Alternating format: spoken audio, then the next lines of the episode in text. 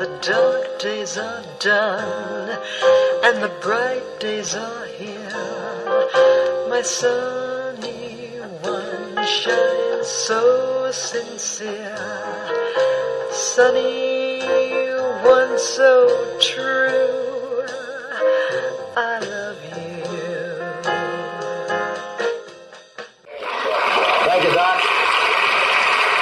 next guest is one of those rare talents who has something to say and can say it funny. He's a writer performer on the new Laugh-In and one of the most popular, outspoken, and entertaining personalities on the local news here in Los Angeles. He's won a half a dozen Emmys as a film critic and host of his own shows. Let's welcome Mr. John Barbour, right over there. Thank you, thank you, thank you. This is John Barbour live from Las Vegas, where every hotel is full of craps. That was Sarita singing Sunny on her birthday, and Frank Sinatra saying, Here's Johnny the night he hosted The Tonight Show. Last night was the Oscars, a little watched awards show celebrating some little watched movies with one or two exceptions.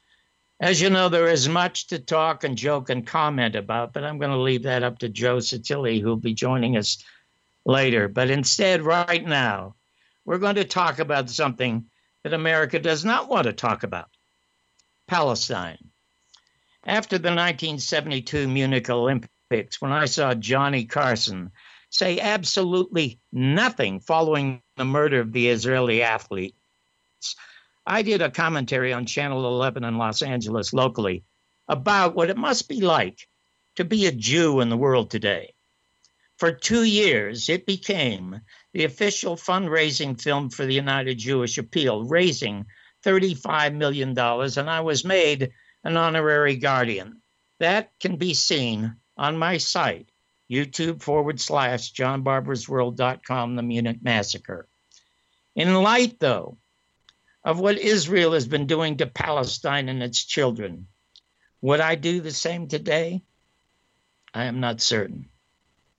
As you all know, with our film, The American Media and the Second Assassination of President John F. Kennedy, a runaway hit now on Amazon thanks to you and word of mouth and also on Vimeo.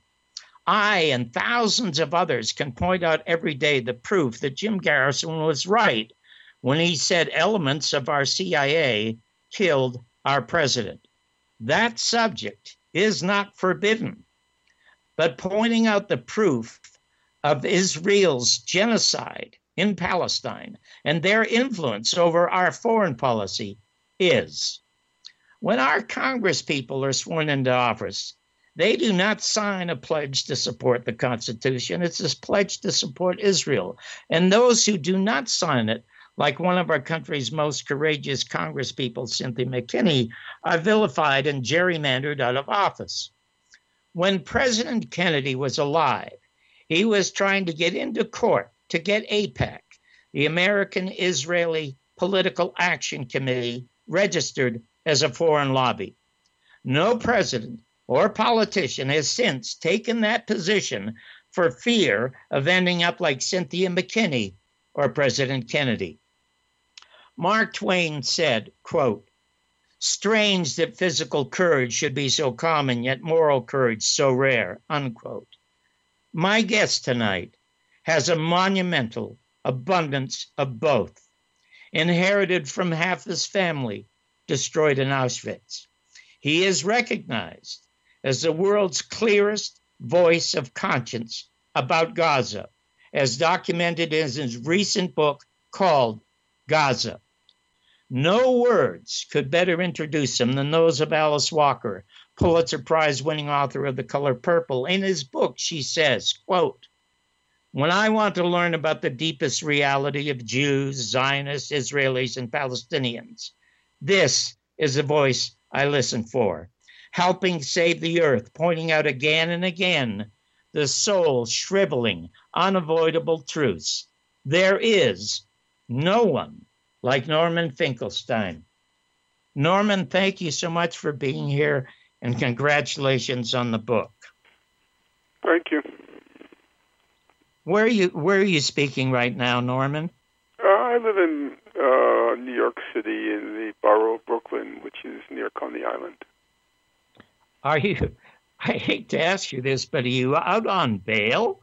Yeah, I'm currently on bail. I think it's uh, it's seven thousand five hundred or ten thousand dollars. I'm not sure. Um, could you tell us the reason why you were arrested and why you were out on bail? And didn't this happen back in November? And why is it taking so long? Um, it's a complicated story, hard to simplify. I'll try to put it in just a couple of sentences. A former student and subsequently a close friend of mine uh, went through a ugly divorce, and he fell prey to a couple of uh, vulture matrimonial lawyers. Uh, by the end of the uh, process, uh, his the vultures had um, left only the carcass of his being.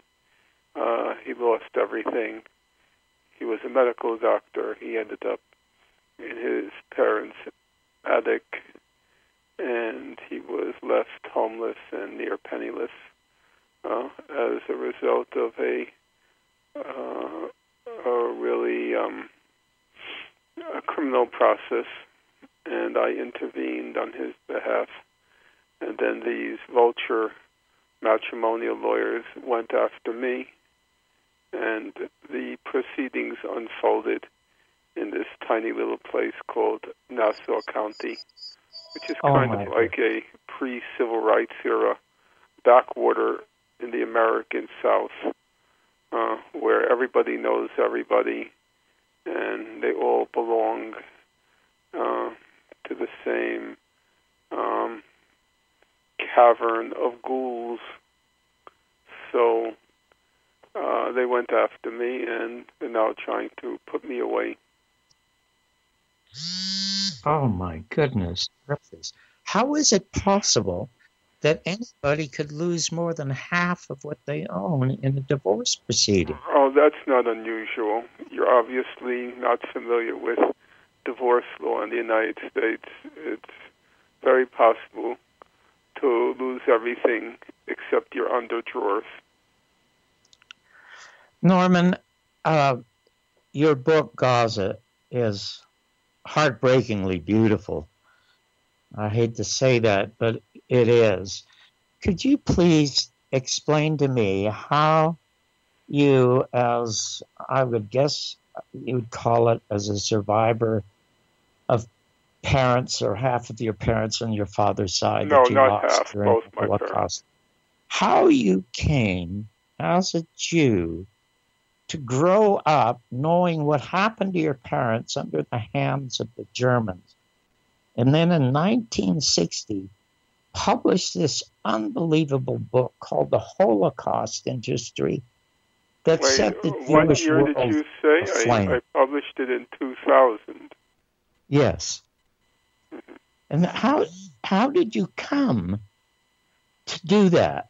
I mean, what was the process that you went through when you were growing up? I mean, wouldn't wouldn't you have grown up just hating Germans? Well, true to say that my parents hated Germans, but uh, I can't say that was true of either myself or my two siblings.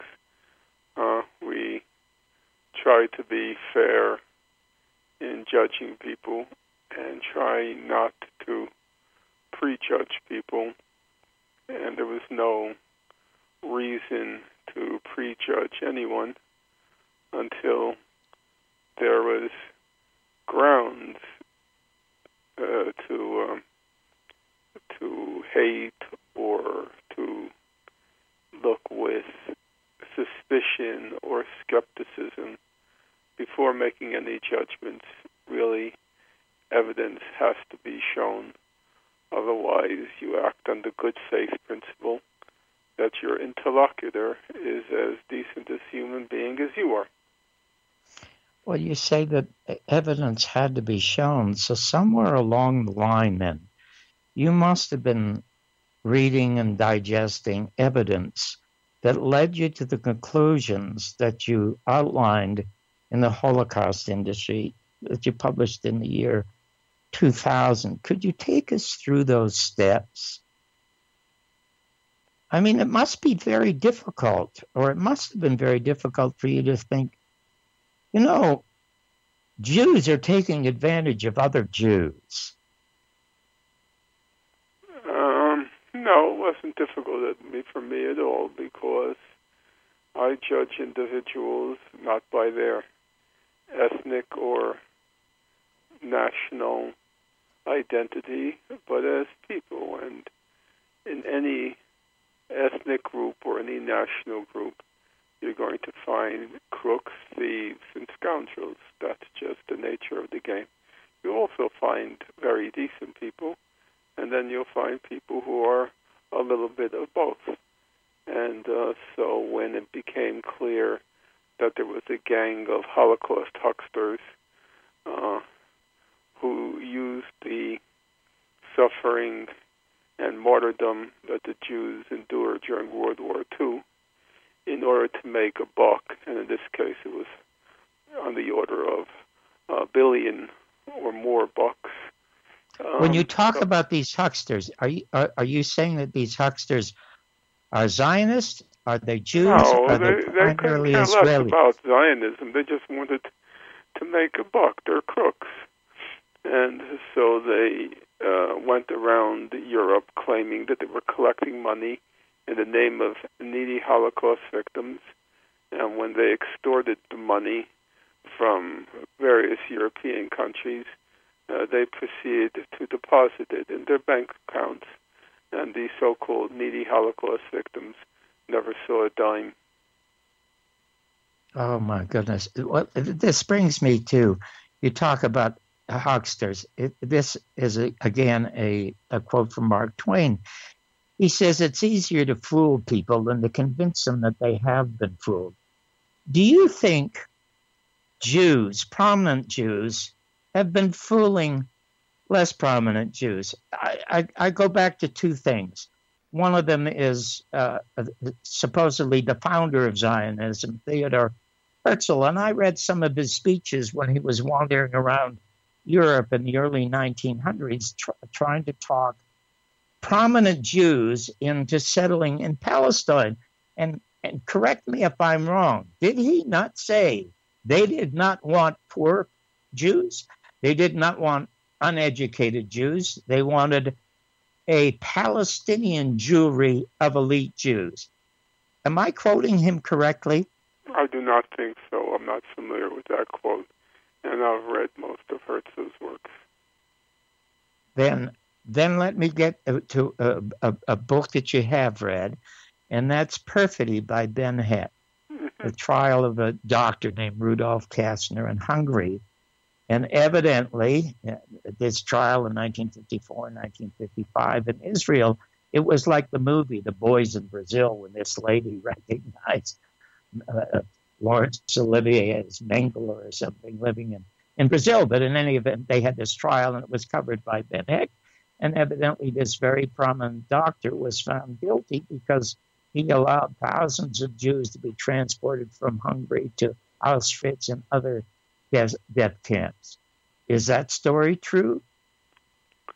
Um, there is all sorts of um, controversy about what happened with the Hungarian Jews and the leadership, and whether the leadership of the Hungarian Jews made a deal with the devil. I um, there's so much literature written on it, and I've not kept up with it. As a general rule, you can say that at the beginning of the Nazi Holocaust, say 1940 41, uh, the Jewish councils, the Judenrats as they were called, uh, the Jewish councils which the uh, Germans uh, created to act as interlocutors between themselves and the uh, ordinary Jews.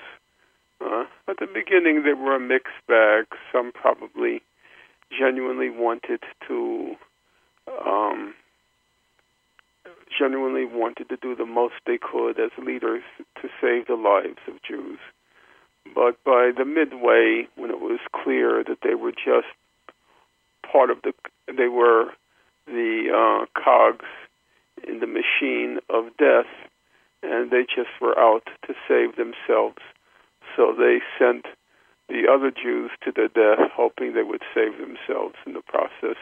And they were just the scum of the earth, which is why among Jews, the term Judenrat is a term of loathing, hatred, and contempt. If you say to a Jewish leader, "You're the Judenrat," it's meant, and he take he or she takes it as a insult, uh, and it it uh, it goes back to the experience of the Jewish councils during World War II.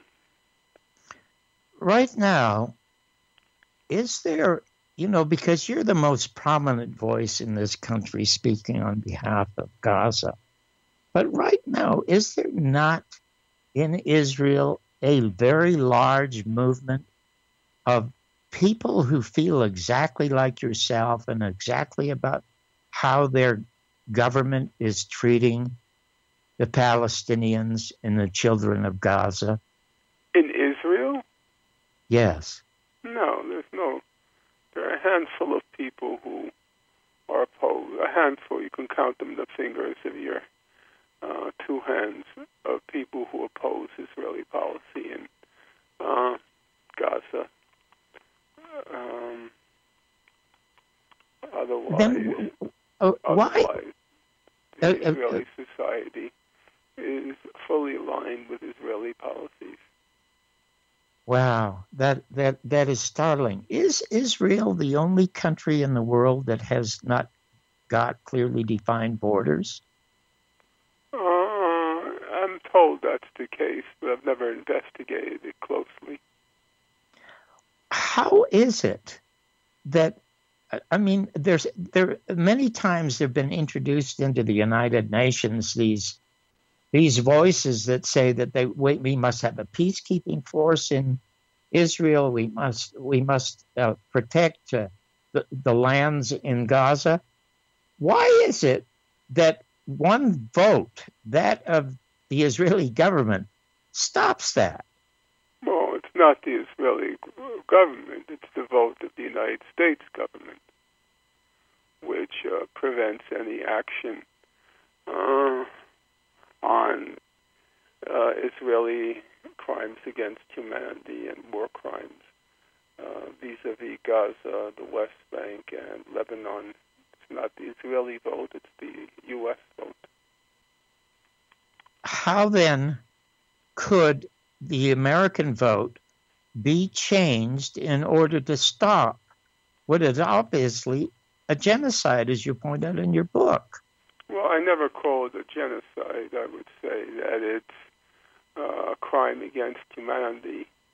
Uh, in order to demonstrate a genocide, you'd have to demonstrate that there is a intention by the Israeli government to wipe out, to exterminate uh, the Palestinian population I don't think that's their goal. Their goal is to terrorize the population into submission by carrying out uh, crimes, systematic, methodical uh, crimes against humanity. Well, you know, often these things, these stories, uh, Schindler's List, I had a very difficult time getting emotionally wrapped up in Schindler's List because it is very difficult really to imagine six million people being incinerated. It's just impossible. It's beyond comprehension. But it's easy to identify when it happens to one or two solitary individuals. Did you ever see a movie called The, the Little Shop in Main Street, a Czechoslovakian film? Yes, I did see it with, with, with I, Ida Kamina, Kaminska. I, Ida Kaminska. I, I must tell you, I could not leave the theater for 20 minutes after I saw that film because basically, and I'll tell the audience, it's a, a, a shop that's owned by a Jewish woman, and she has sort of a, a I would say, somebody who is intellectually or mentally challenged, who's the house, who's who's the, the caretaker, and when the Germans take over, the caretaker is given the shop, She has to run the shop, and it is the most devastating, emotionally moving movie about this subject that I have I have ever seen. And I saw a story a few years ago, Norman, about a 23 year old girl. I can't remember her name. I think she was from Georgia. And she went to Gaza and she stood in front of a doctor's house. She'd befriended the doctor and the family, and the Israeli bulldozer moved in. And they picked this doctor's house because it was prominent to bulldoze. And she stood in front of the bulldozer, and the bulldozer killed her. And I did not see that. I know their family. It's the Corries, and the girl's name was Rachel Corrie. Could you please tell us that story? Why she oh. went there?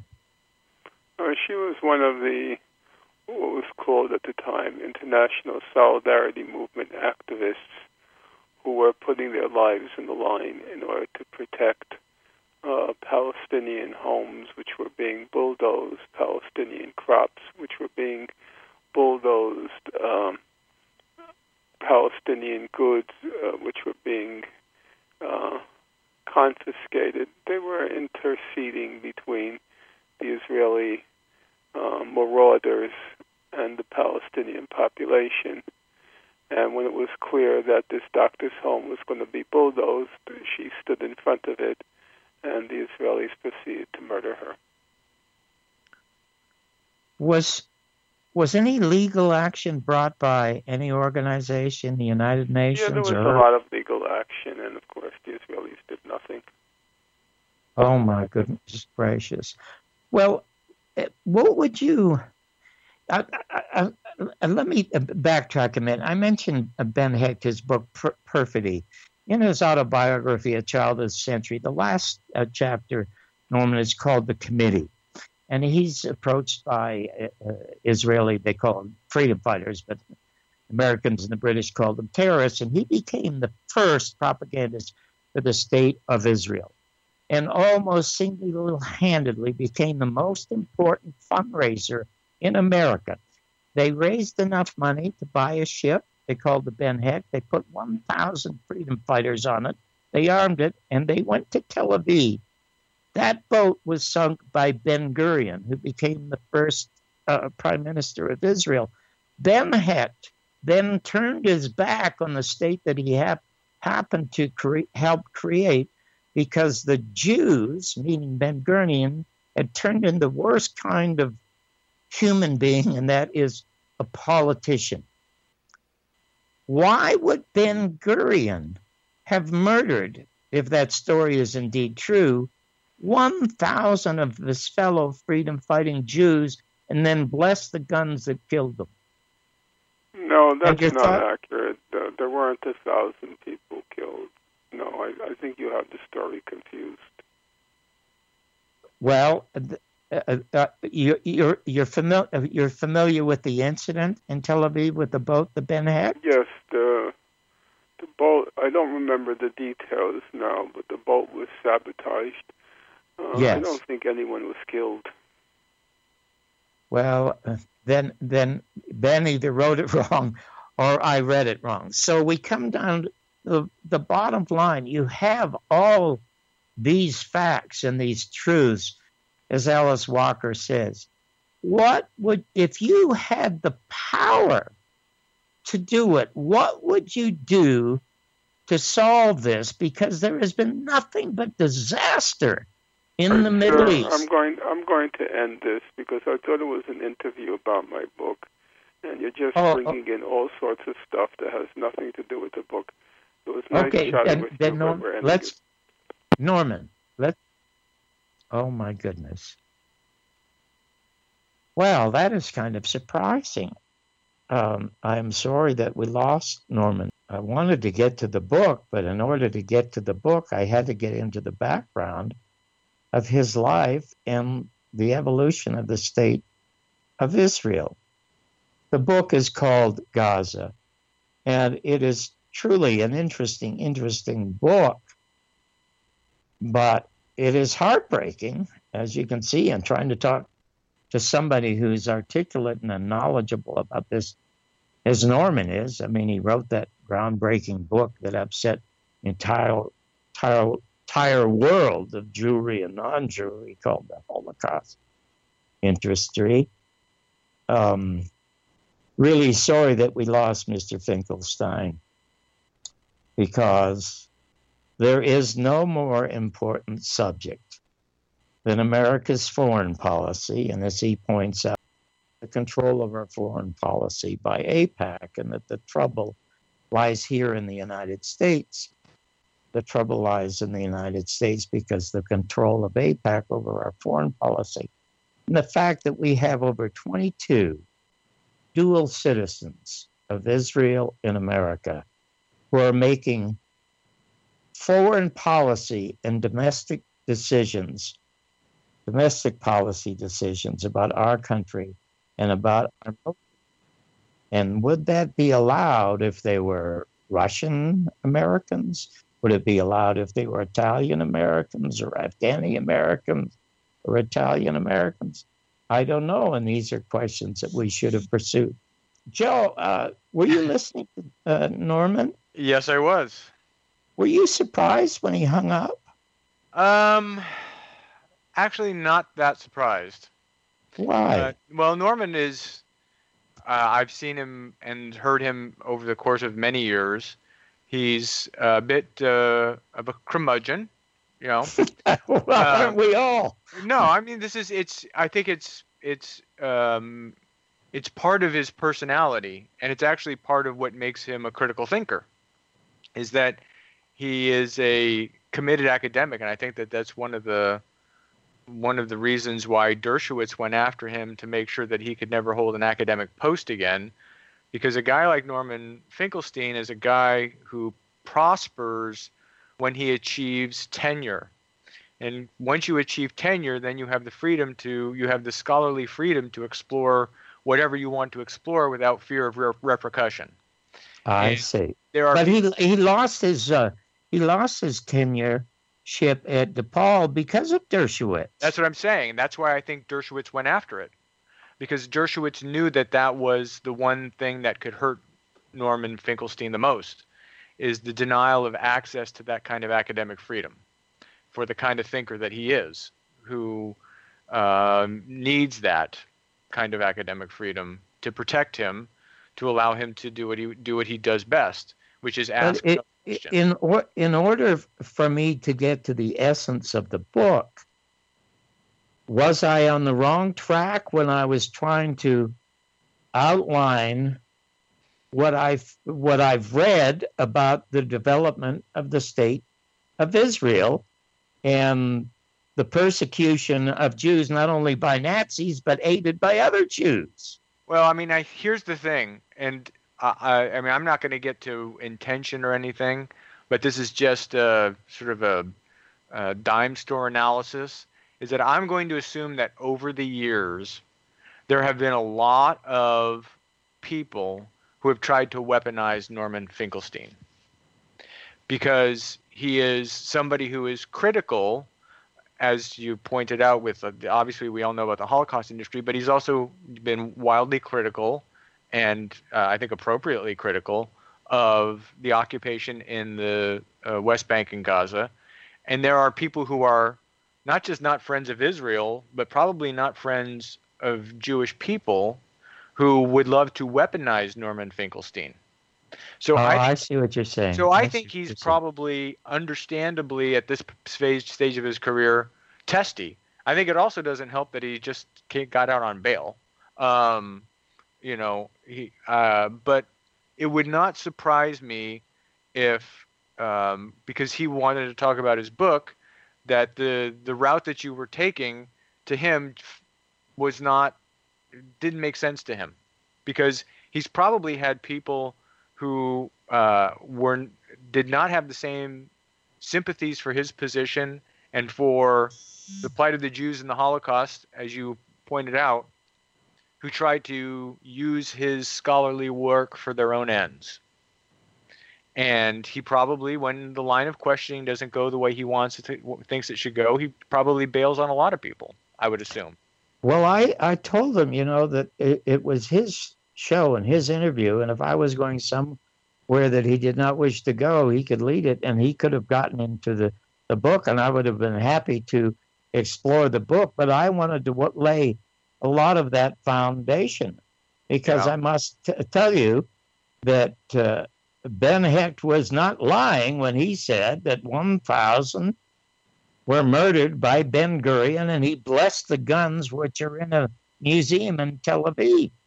It wouldn't be like Ben Hecht to do that. And Ben Hecht was also the one that wrote Perfidy, one that Norman Finkelstein had read. And it is true that Herzl used to go around Europe in the uh, in the 20s saying that they wanted wealthy and educated Jews in Palestine and not the uneducated. So evidently there are Jews and the, there are the Jews who are the chosen Jews and they choose themselves, but they do not choose other Jews. But in any event, Well, I mean that I guess that would make uh, Jews like just about every other group on the planet. that's exactly right. right because i mean the, the desire to exclude those who you don't who think are not um, not in the same uh, economic socioeconomic class as you is seems to be a, a universalism in, a, in human experience Yeah. well, you know, the sad thing for me is that I'm a huge fan of his. I'm a large supporter of his, and I wanted to get to the to the book, and for some reason or other, he got very uncomfortable talking about the things that are uncomfortable. I mean, these are uncomfortable truths for crying out loud well and it, know, and and it's difficult to me for me to imagine that anyone just wants to sell a book. no I, I, I doubt that i mean i don't think norman finkelstein is getting rich off of what he's writing i that's No. darn sure No, Uh, I th- that that that isn't that is indeed true. Anyway, that is sort of that is sort of uh, sad for me. Well, let's in- let's keep let's keep it going and going in a, a slightly different direction because I come at this. You know, you made the you know AIPAC is, uh, I would say in town. I say that I always say that reflexively because of the time I spent in Washington D.C. But AIPAC is in town. They're in they're having their annual conference and Mike Pence is uh, speaking and uh, Trump is going to speak, I believe, maybe tomorrow, or the next day, and Bibi Netanyahu's in town and had a photo op with Trump and of course, one of his close aides turned state wit- uh, state's witness, um, and that broke just as he came into Washington D.C. I put that story from Haaretz on the rundown today. There's this wonderful symmetry between Donald Trump, Trump and Bibi Netanyahu because they are both facing um, tightening investigations in their countries. Um, I think Donald Trump is using a trade war, a potential trade war, to distract, and I think that Netanyahu would be more than willing to use uh, a, a hot war, um, a proxy war in Syria to distract from his domestic troubles. Um, but you know, one of the things that I find fascinating about the AIPAC discussion, because I, you know, ever since particularly there are two things. There's uh, Pat Buchanan declared Capitol Hill um, Israeli occupied territory. I want to say that was 1999. Um, and uh, Stephen Mearsheimer, I think it's Mearsheimer and Walt, Stephen Walt and, and another guy named Mearsheimer wrote a book on the Israeli lobby. This was around 2006 or so, and it's really an amazing piece of scholarship. I mean, it's it's really uh, comprehensive. And Walt still is a columnist, I believe, for foreign policy, and uh, you know. Buchanan uh, more rhetorically, but uh, Mearsheimer and Walt more scho- in a scholarly sense really unpacked the extent to which uh, Israeli uh, money and influence through AIPAC has applies pressure on foreign policy decision making inside the United States, and that's that's there. Uh, there's a large segment of the United States that you know of, of the American people. I don't know, I don't know how large, but let's just there's a there's a, a group of people who who say that this is kind of a truism that um, Israel gets a free pass on foreign policy, and more than a free pass, they're actually some people believe making foreign policy, but actually come at it from a slightly different direction, and in trying to understand why it is that Israel has seems to have so much influence in the United States. I think that there's actually another layer of this, and you know, one of the people who who played a role in contemporary times in merging the evangelical Christian movement with with Israeli aims was the recently passed Billy Graham. And the evangelical movement has been instrumental, instrumental in um, in shaping U.S. foreign policy towards Israel because you have to. We forget that after um, uh, right around the time of the Gulf War, you know, uh, the first Gulf War under George Herbert Walker Bush and James Baker, they decided that because of what they had they had neutered at the time Saddam Hussein, who was considered a threat by the uh, Israeli mili- the Israeli military planners, the IDF and um, and the Mossad, they and Shin Bet, they felt now is our time to go for broke. And you ha- and you know when I think about Herbert Walker Bush and Baker, these are oil men. So where is really where was their I don't want to say loyalty, but where was their primary interest? It was in Kuwait and Saudi Arabia, the Qatar, the Gulf states. And at that time, those Arabs were not aligned with Israel, quite to the contrary. And they actually forced Israel to the table with the Oslo Peace Accords. And there was an actual opportunity or a chance at that time for the United States to pressure Israel to do something to resolve the occupied territories. And that was at, right in the time of the first Intifada, when Hanan Ashrawi was the leading spokesperson. She is very educated. She's a Palestinian. She's a Christian Palestinian who was the, the face of, um, of the Palestinian cause on American television uh, at that time. And all of those gains ended up getting reversed. A lot of those were wow. lost, right? The death of Yitzhak Rabin, a lot of those, which was at the hands of a right wing uh, Israeli, a lot of those were squandered by Bill Clinton, and a lot of those were lost to the um, backlash inside the Republican Party by the Christian Zionist movement, which we know of as American evangelicals. And Christian Zionists support Israel not so much because they really, really like Israel, but because they think that the destruction of the Al Aqsa Mosque on the where the temple on the, the temple on the mount used to be, um, that which is right above the Wailing Wall, the Western Wall, if that once that mosque is destroyed, and if Israel can do that destruction, it'd be great. That is the signal for Jesus to come back and take all of the Christians back to heaven before the end destruction of the planet. That's I'm not kidding here.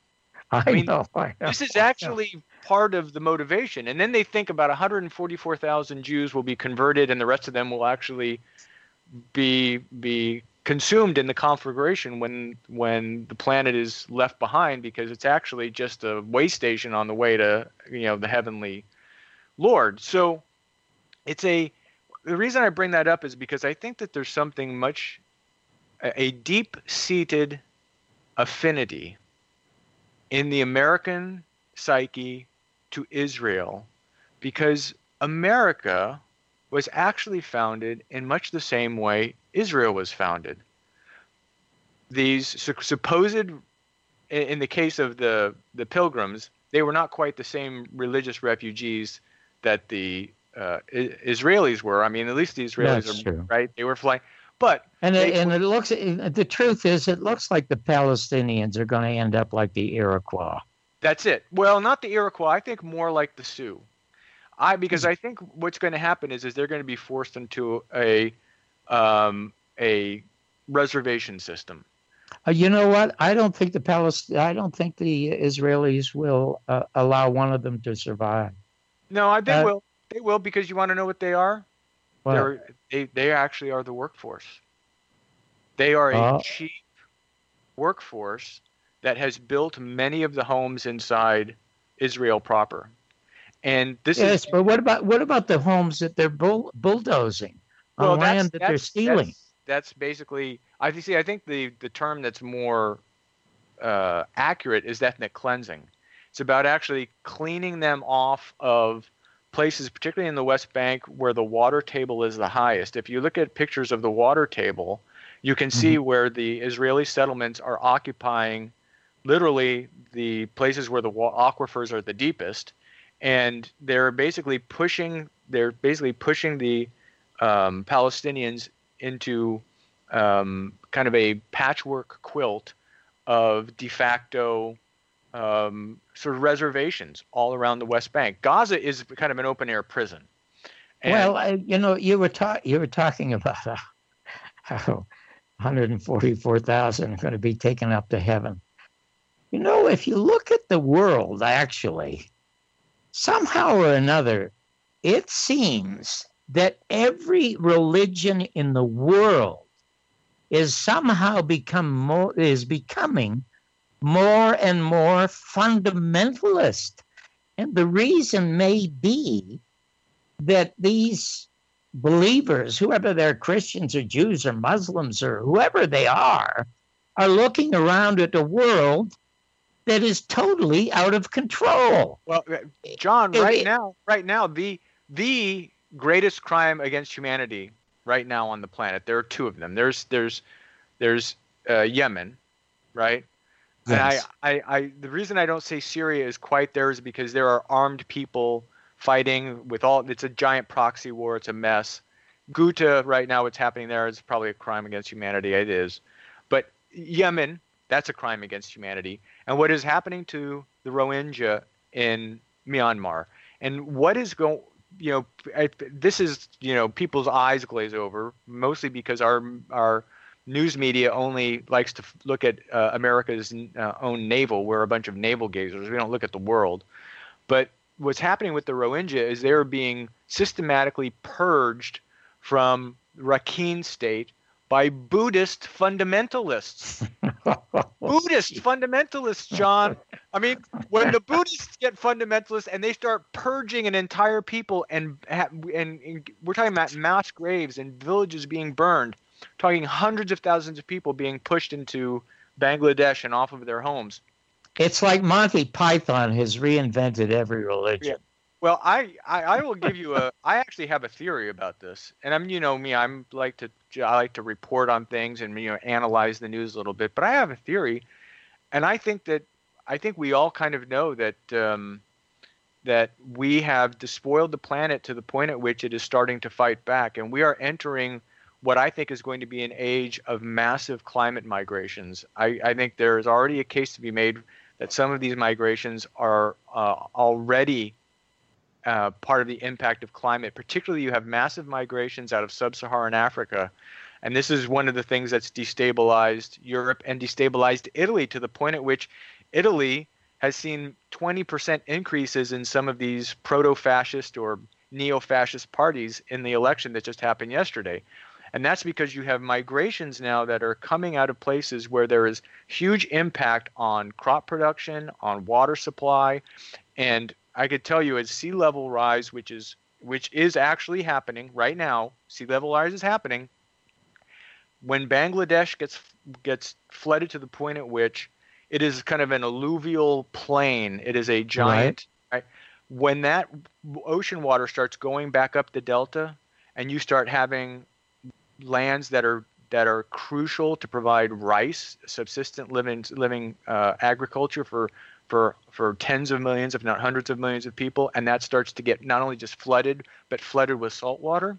Well, Joe, I don't think that's necessarily a theory you're talking about. I think that's an absolute fact. I mean, these well, no, but the, these, these migrations, these yeah. migrations probably have been going on since the beginning of time. I mean, I mean, if you look at the Inca civilization, just disappeared because because of crops. They couldn't grow food anymore. Yeah. So here we are. I my theory side of it is that I think we as human beings subconsciously know, and particularly in our sort of tribal affiliations, know that we are entering into a period of great turmoil, and it's not just political turmoil; it is ecological, environmental, and structural turmoil in which the our ability to survive is going to be is going to come into question. And you know we are spending a lot of time talking about you know we weather is always a fun thing for the news to cover.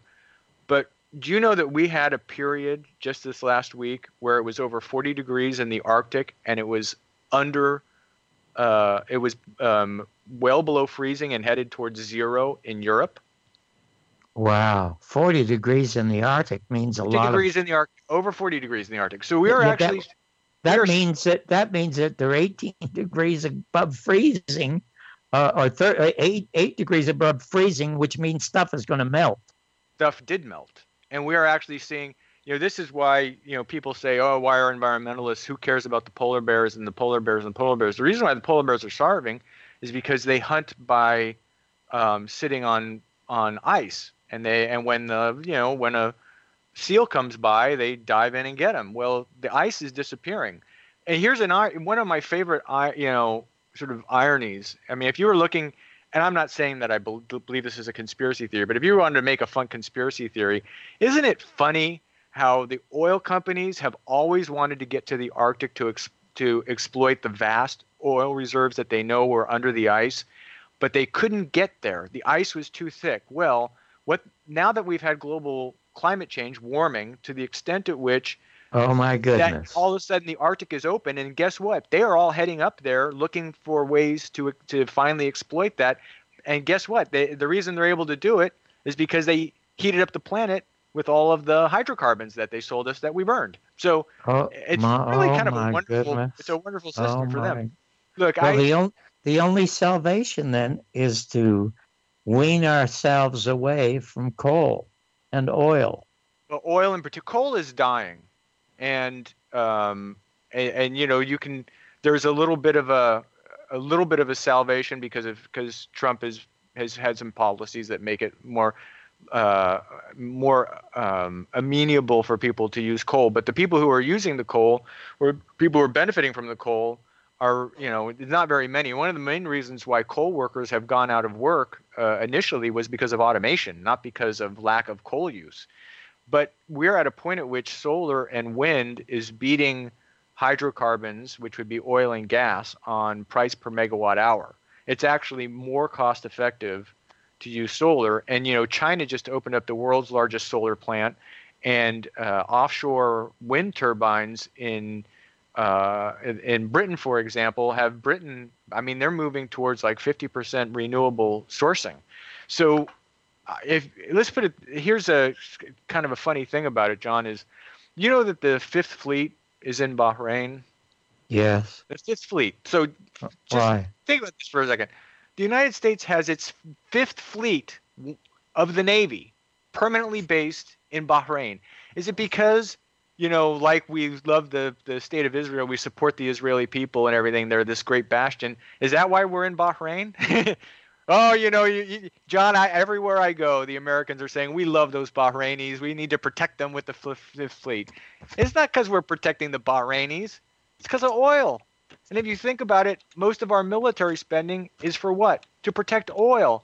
Why are we increasing our naval presence presence in the South China Sea? To check China's ambitions. Yeah, their ambitions to get oil because there's a lot But of you- oil in the South China Sea.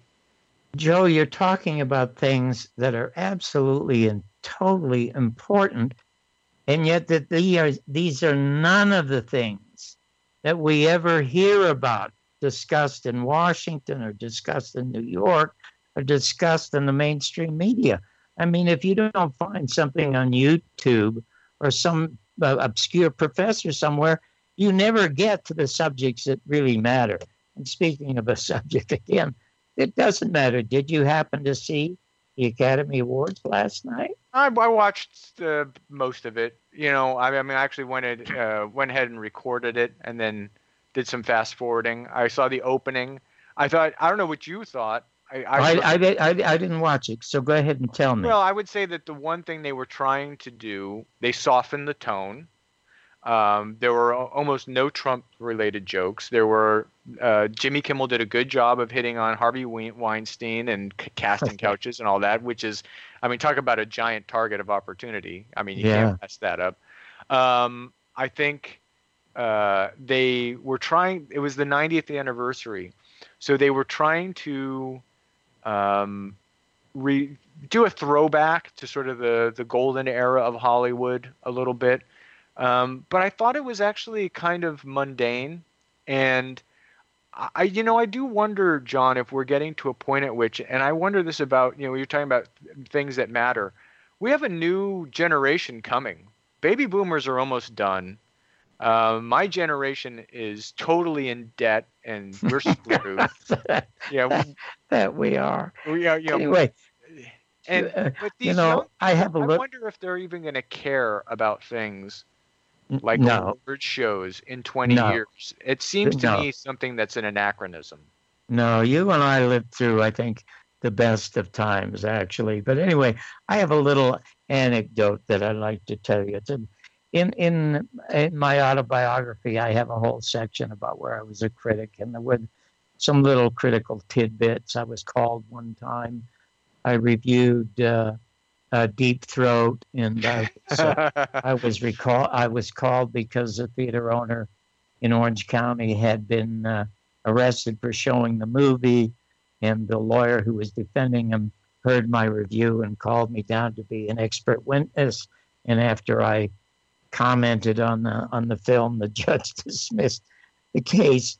But the, I have another little tidbit here. You mind if I read it to you? no, please. I love. I've loved these uh, anecdotes. Okay, it, and it, it, it revolves around a fellow named Hal Kanter. Hal Kanter wrote the Academy Awards for about 25 years, and he used to do, and he uh, did the George Gobel show. He done. He, it was one of, he was Hollywood's greatest gag writer, and everybody is well aware of that. And his uh, father had invented those classic comics, and so he, very very bright guy. Anyway, he was a he was an early, early supporter of mine. Anyway, this this, this is this this is a brief little anecdote. Uh, John, I need you to do me a favor. It was Hal Kanter. Sure, Hal, whatever. I can't do the Oscars warm up tonight. I'd like you to fill in for me. Hal, no one can fill in for you, but you've been doing it for years. They'll kill me a critic. Are you kidding? He laughed. You might be surprised. You're the only one, I, the only one I think can handle it. Jesus, what did the producers say? John, it's only the warm up, not the show. It's my call. I think you'll do great. Hal, against my better judgment, I'll do it for you and no fee. He said, Thank you. During the mid 70s, Americans were frequently, frequently amused or irritated by a wacky stunt that popped up periodically. It was called streaking. A young man or woman would disrobe and run naked through some popular gathering, mostly onto the field during baseball or football games, cheered on by the fans and chased by the athletes. The most notorious of these was during the previous year's Oscars. At the height of the show, a naked young man streaked across the stage, only to be chased and tackled by British actor David Niven. David got an ovation for what many called his greatest performance. I wanted to somehow reference streaking during my monologue. At the time, the most powerful and caustic Hollywood columnist was Joyce Haber. She'd been anointed the heir to Hedda Hopper by the LA Times, but unlike Hedda, Joyce could write, as her best selling novel, The User, shows. She once described Julie Andrews as having, quote, a blossoming dullness, unquote. She was made more influential by being the wife of one of TV's most successful producers, Douglas Cramer. Walking onto the stage, I was greeted with a mixture of boos and polite applause, as was most of my material. The theater, overflowing with stars, was not hostile and at times a little receptive. I was very comfortable delivering my last line, which got a roar. I said, During the rehearsals this morning, there was an unconfirmed rumor that we were streaked by Joyce Haber. The audience giggled, and I continued. It's an unconfirmed rumor, though, because nobody wanted to look. I walked off to an ovation. When the phone rang in my office the next day, I thought it'd be hell, but it wasn't. It was Joyce Haber. Well, Mr. Critic at Small, my friends called me last night to tell me how badly you bombed. And I said, Miss Haber, you do not have any friends. This stopped her cold for a moment. She said, I have tons of friends. I said, Readers aren't friends. You have tons of readers. A real friend, Miss Haber, would not be calling you to repeat my joke to you. Only people who do not like you would take delight in that. She paused, stuff for something to say, and so I continued. Miss Haber, I do not know you. I read you sometimes, and you're a better writer than most, but in general, I'm no fan of any gossip columnists, folks making a living off of celebrities. She said, Jesus Christ, John, that's what you do. Well, I howled. You're so right. And that is really funny. And so was my joke. She chuckled. It was. So you don't think I have any friends? I'm sure you do. They're the ones who did not call you. How would you like to have dinner together? Doug and I only have a few live a few blocks from you. I'd love you to come by and meet him. I think you and I will get along well. Over the next few months, Serena and I spent three early evenings visiting Joyce. Her husband was never home. She said he was off again with one of the boys, and Joyce was never sober. She was smart and funny, a great storyteller, one of the sweetest, saddest women I ever met. I did like talking to her and listening to her, but that joy was diminished by being around a woman who drank. Shortly after we stopped visiting her, she divorced Doug. She died at 60 of kidney failure. And that's my little anecdote. I was waiting for the happy ending. well, there is no. She died of kidney. She died of kidney failure. There was no. There well, was no. on that up, on that up note.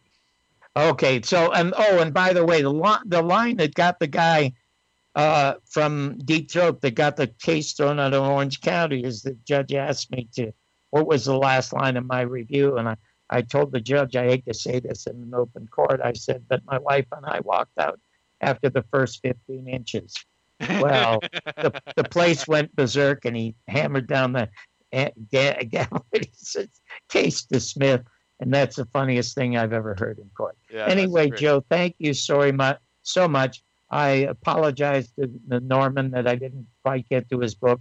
And I'd like to close by saying, folks, you cannot put makeup on your soul. Its beauty and ugliness can only be seen by your actions. So good night, as Ed Murrow used to say, and good luck.